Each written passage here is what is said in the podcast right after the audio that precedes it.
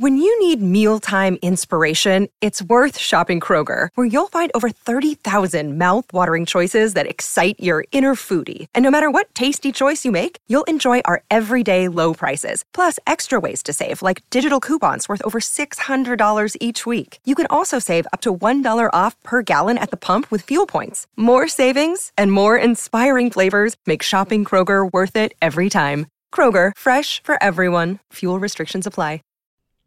This is One Heat Minute. Drop of a hat, these guys will rock and roll. What's your name? Waingro. Look like gangbangers, working the local 7-Eleven to you. Robbery, homicides, take me. Give me all you got! Listen, Give me all you got! I do what I do best. I take scores. You do what you do best, trying to stop guys like me.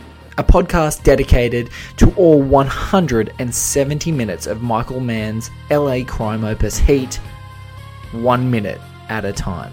Welcome back to One Heat Minute. My name is Blake Howard, and joining me once again uh, is Stu Coote from Geek of Oz, podcaster, Sydney film buff, Man about town. man, often man about town, and we are here back for the second minute of Michael Mann's 1995 film Heat. Um, the opening minute, Stu joined us, but I couldn't, I couldn't just tease him. I couldn't just wet his whistle with uh, simply the emergence of a train and the beautiful Elliot Goldenthal score, which we discussed. Well, in, in fairness to me, the first 45 seconds is a black screen. So I, I got this became the, the Heat 15 second minute podcast. Was, Well, I'm gonna let you spot what heat is coming around the corner, guys. Here is the second minute of Michael Mann's Heat.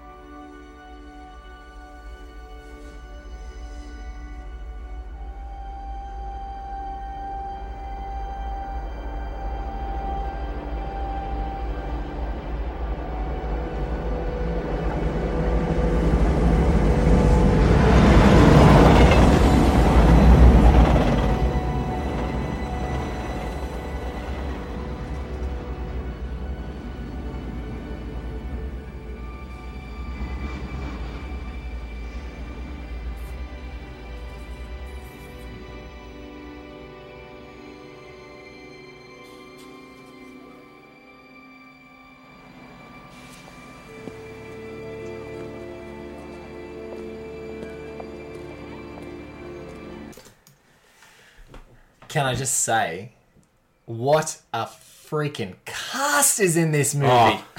like, it just goes. Look, and this is 1995 Tom Sizemore, folks, right? He did have Saving Private Ryan coming up in his resume. This wasn't, you know, whatever it is, Celebrity Rehab Tom yeah, Sizemore. this is before we can confirm or deny that people were taking daily urine samples of Tom Sizemore on the set of Saving Private Ryan. Exactly. Based on to, for his contract. But Uh, Wes Studi. Oh my god, Dennis Haysbert, Ashley Judd, Amy Brenneman. Um, just, just thick, thick cast. Uh, Mykelti Williamson. Um, oh my god, uh, what is his name? Uh, I'm, I might have to quickly go back as we're um, as as in, in sort of slow mo as we're looking at this. Um, but you've got you've got uh, I, I want to say Buffalo Bill, Ted Levine. Ted Levine. Ted Levine, ladies and gentlemen. Ted Levine. How how do you get a guy like Ted Levine into your film as and, well not, and not a very Ted Levine perform like he's a it's a strange performance from him as well. Like it's a great performance. He's yeah. Ted Levine is one of the most outstanding character actors I think I've ever seen work in film. and a chameleon for a guy who has his look. You wouldn't actually pick like he looks very different to how he does as Buffalo Bill in this. Extremely Like, different. like it's the, the long hair, the beard, just does something a lot changes his face completely. Yes, and he's yeah. So right now, just to recap, if if the if the Goldenthal s- score and the train moving in doesn't work, we literally come up into the train station. This quite futuristic, strange, bulbous. That's the train thing that station. hits me. We get our first on the actual train itself. It says that it's Los Angeles. Yes. On the like to where it's headed. Yes. Um. So that gives us our first clue that we actually are in LA. Apart from because, as we said in the first minute, there was nothing really there to signify you're in LA. There's not the Hollywood Hills or whatnot. Um. But yeah, the train station, and again, it's like because it's so got that, that like semicircle with the blue light. Yeah. Again, it's like sort of Mann's eye. You go, you probably look at a train station a million times and not see it as anything special, but in the right light, you go, oh, it takes on a completely different meaning. It's like a blue mushroom. Yeah. It's like growing there at night. Yeah, but it, like if you saw it in the day, it was probably just some gaudy steel structure. And Yes. you go, oh, who? Why would we ever have this here? But he manages to find something quite pretty in it in the wee hours of the morning. What? Because what? What time do we think it is? We're th- like it's what three a.m. I, I think it's 3, about 3 a.m. I, th- I think this, the way that I'm thinking of it is it's the first train of the morning. Yeah. And I, I love in like a secret extended Mann universe that maybe this is the same train with slightly less panic that Tom Cruise is already dead on. exactly. Yeah, it's I love that that potential in a, in a sort of interconnected Mann universe And that- out of time. that ties. If you think of like the start of Collateral, Collateral starts with just Tom Cruise walking through An the, airport. Uh, the airport, similar to we, how we see De Niro here. Yes. Gets off the train, walking down. Different. It's telling when you look at Cruise v De Niro as performers. The shot of Cruise is more of a rock star walking through, going, "I'm." I'm coming into the Mann world to play, Yes. and I'm going to go on to be this sort of rock star performer. Whereas De Niro, it's a tighter shot in on his face, probably maybe He wants to more he- unassuming. He wants like- to escape notice. Neil Yeah, McCauley yeah. is a character. He's he a ghost. he- he's a ghost. He walks Yeah. out of that train station. He's extremely observant. Even in the quick seconds that you see, he's taking a measure of his surroundings immediately. He walks out of the train. He measures up. He's copping exits. Yeah. He's looking who's a, he's looking for tails. Two glances. He's copped the exits. He's checking for tails. Yeah. He's, he's, he's looking for outliers of behaviour in just a second. And you that. know he's he's sat at the front of the train, but the exit he wants is at the at the end of the platform. So he's walking, he's looking, he's checking the side angles Yeah, he's he's done, eh, and I get the sense that he's done this trip before. several times. So Yeah. probably at all times of the day. Yes. Like possibly even at this time of the day. Yeah, he's. De- I I feel like he's done this before this trip. He's he studied the timetables. He would he would have been sitting there going through with the like the highlighter highlight. and the pen and going Yeah. which one is which way. He's probably come from different platforms to get there, different stations. Yeah, so he's he's done this before, and you just see this absolutely. I mean, I'm just going to. I'm. Uh, We're, we're going to just sort of briefly let this play out on mute so we can watch it again. As you said, the Los Angeles is the Ashley Judd. This is kind of peak Judd um, as well. Um, Mykelti Williamson has done a f- you know a bunch of fantastic Mann performances, particularly as Don King. He's done Don King a few times. Wes Studi, straight off the back of Last of the Mohicans, an outstanding performance. Ted Levine, as we said, this is post. This is post But even if we take it there, we only have one train.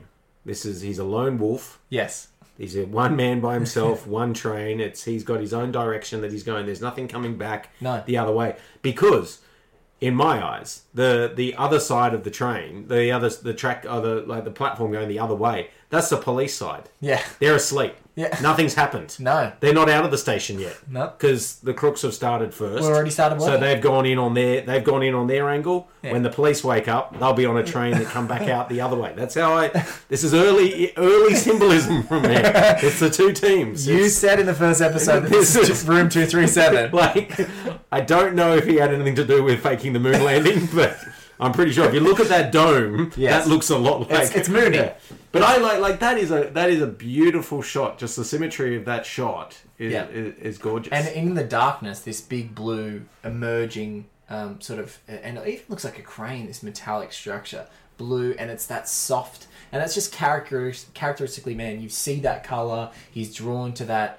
I don't know whether it's that sublime lure or something like that, but he's got that there. And again, another another cast member just at this shot. This is a minute and forty two seconds. Is William Fichtner? Mm. What an isn't he a powerhouse? Later on, kind of reprises a similar role in Christopher Nolan's The Dark Knight. Well, and that's what the rewatching Heat. There has to be an influence on that. Has to. But we also start. This feels like it's interesting. Dark Knight starts with the preparatory tep, uh, preparatory steps for Yes. the heist. Yes. We we get to there probably about four seconds before the heist kicks off. Yes. This feels like Heat feels like it starts maybe Hours before. an hours before. Hours. But as a magician, we're not even seeing the preparatory steps before this. Like this is the kicking off of the heist. Yes. So we haven't even got to where the planning phase is They've for had- the planning phase. they've had That's planning. been done already. Already done. So, but it's just an interesting way that I find because I liken Nolan to a lot of blues, blacks, and Yeah. steel colors, Yeah. like throughout his filmography. And same for Mann. Mann plays like in this scene again. It's the steel, the blacks, the blues that he's doing. They're very um, masculine colors there, but it's, there's a coldness to to his Mm-hmm. Yeah, it's very at their cold. heart. Very cold. And then so we will we'll hit play again. William Fichtner's name comes up. We're at about a minute 45, 46. Natalie Portman. This is post Leon. Post Leon, Natalie Portman. She Yeah. just comes straight out of her bursting onto the scene, uh, and she comes in. Diane Venora's name has already been up. or as I call her in this, Natalie, can't you tell I'm really acting Portman? we might get to that. Here we go.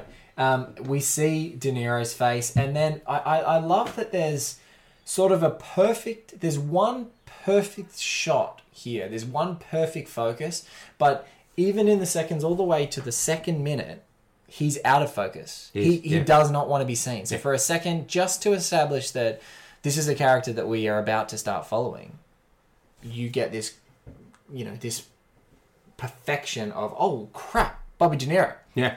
and then no, that's not Bobby De Niro. He, he's no, there, there's no Bobby De Niro in his face. That's No. Neil McCauley for me. Yeah, yeah. Every time I've watched this, I'm like, of course it's Robert De Niro. It's an, there's an inescapable legacy that comes with uh, uh, the gravitas that he can bring to a role. But in this moment, that's Neil McCauley. It's the hard lines of Neil McCauley's face, that goatee, that business goatee that I want to be blending in from second from second 120 basically in this movie he's establishing a very a, a very sort of chameleon man It's an interesting look. He's a man that you don't you don't approach. You let him do his business, and if he came to you and tried to get past the door that you're guarding, you'd probably let him in because he's not. He's, he doesn't look overtly threatening No, but he doesn't. very it- clean Yeah. Very But- clean. And again, it goes back. I think throughout this is the discipline of him. He's got it right there from the from the get, the way he pre- he presents himself. and so we're right here we've been introduced to the man and it's like from this very second it's like this is a weird movie already it's already weird why am i being introduced to bobby de niro just like any other train passenger And why isn't the film starting? Why aren't we come out of the credits and he's getting off the train? yeah Why have I? Why have you? Because it's part of the sort of it's part of the magic trick. Yeah. I've made you look at a train. Why? Why? Why am I looking at this? I'm okay. I'm watching this train pull in, and while that's happening, it's a distraction from the fact of who's on the train. He could have easily have set this film like Collateral starts, Yeah. with just Cruise coming through. I know Tom Cruise. We know De Niro. Yeah. Oh, okay. That's that. Uh, that's De Niro, but he uh, doesn't. He just it's going to just wait, let it kick in, let the score kick in. It's um yeah, let him just like you say blend into the with the other passengers. It's a yeah, it's a it's a hell of a second minute as a as a follow up to the first minute. The sequel is almost like you It's couldn't- out of you- control. You couldn't write a better No. like because he even got the train right. He, he got, he was able to recast the train from the first minute, seamless, and it just went straight in. It was like, it was like they're on tracks. It was phenomenal. wow wow and you wonder how he got the train at the same time as well Exactly. How he, how he how he linked it up It's a, it's a, it's a masterclass. this there, this is bulletproof for uh, honest trailers they this is no, no. first and second There's no way those two trains happen. and, and a massive surprise the twist ending this is like empire strikes back de niro gets out of the train Oh, what a shock! Oh, I just, I, but you're right. The look of him is phenomenal through this. Like it. Oh, There's and, and it's like it's the most perfect thing because it is descript man. Like, how would you describe him? Well, he's probably five nine, brown hair. yeah. Goatee. Goatee. What else? Thanks, man. Yeah. Oh, maybe uh, possibly Italian American. Maybe maybe South American. I didn't get a good look at him. Yeah, I didn't get a good look at him. Did any tattoos? No. What was he wearing? Oh, he's Something grey. Yeah, could grey, maybe green. W- was he a mechanic? I don't know. He could. Was he? Was he an ambulance? I don't know what he. But what time was this? Oh, it was quarter past four in the morning. What? you- It was the first train of the morning. I, I just woke up. Did he do anything to you? No, he just walked past. Well, thanks. We're in the middle of LA. Where do I start looking? I love that. Needle in a haystack. Exactly, the perfect needle in a haystack. And now, you got to come back for more. I'm. I'm. I can, can I just sit here and watch the whole movie? Can we like? Can I just? Can we just do a regular Heat podcast? Right? You can be back. You will most certainly be back. I'd love You- to. You're most certainly going to be back. But we are now. We're at the end of the second minute. We're right in, and even uh, I think for me, what has excited me about this podcast and what's excited me continually about Heat and what revisiting it is that even in two minutes, there is so much that's done in this movie. There's so much that, and my wife bless her, um, who refuses to ever be on this podcast, um, is sick of how many times I can pick up a detail in this and be fascinated just with something exactly what you said there.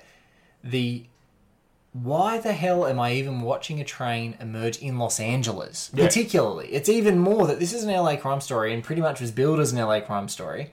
Why? Why do I even care? And then he comes De Niro, and he just looks like there's not. It's not a Bobby De Niro, yeah, like his hair's slicked back to perfection, as we've seen in Goodfellas, Casino, like this. That it's kind of a bit more of a relaxed look. It's it's a it's a very clinically cut goatee, but it's such a needle in a haystack thing. And just that, even that, two minutes, and you're already fascinated with the tradecraft of Mann bringing this character to life, and De Niro, you know, embodying him um, in the script. Fantastic already. Does his character from Deer Hunter grow up into this? Really? Well, you know, Like- we, we talked about Chris Nolan, and I, I Like- thought, like, I'm only bringing it up because you. I think that Chris Nolan, because of Chris Nolan's bleakness, I think that Insomnia is Chris Nolan's sequel to Heat. Yeah, yeah, Big yeah. time. Yeah, Just going, this is what happens when someone loses their, burnt out when you're beyond burnt out. beyond burnt out, and he's and he's lost his most formidable foes. Yeah. He's not going to end well. Yeah, that's yeah, Chris. Nolan going. That's like a prize fighter going to the end, and he's going to get. Guess what happens to prize fighters? They don't ride the glorious chariot no, out of the no. stadium. They go out on their back. yeah, as a punchy, as a punchy out of shape. punchy, like- out of shape, went on for too long. Now, before we before we wrap this up, there's one thing I why I say because I've done the deep dive. This You've is done what it. happens in the opening minutes of uh, the Dark Knight. Yes, when the Joker is waiting on the corner, yes. straight down the street at about midway up the screen. Do you know what's there? What's that? A train.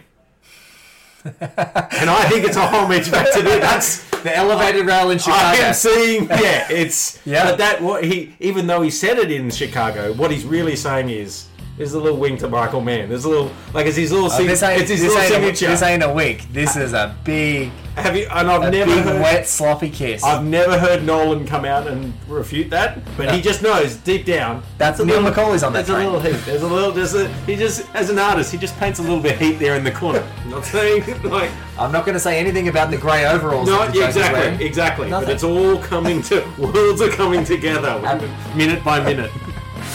Guys, thank you so much for listening to minute two, episode two of One Heat Minute um, with my special guest, Stu Q. Um, he'll be back on minute three. Thank you for listening to One Heat Minute. Uh, One Heat Minute is produced by me, Blake Howard. Special thanks to our guest this episode, Stu Coote, who is at Stu underscore watches on Twitter, or you can find him on Geek of Oz. oz.com. Special thanks to Paul Davies for creating our music theme and Garth Franklin for website design for our website, oneheatminute.com.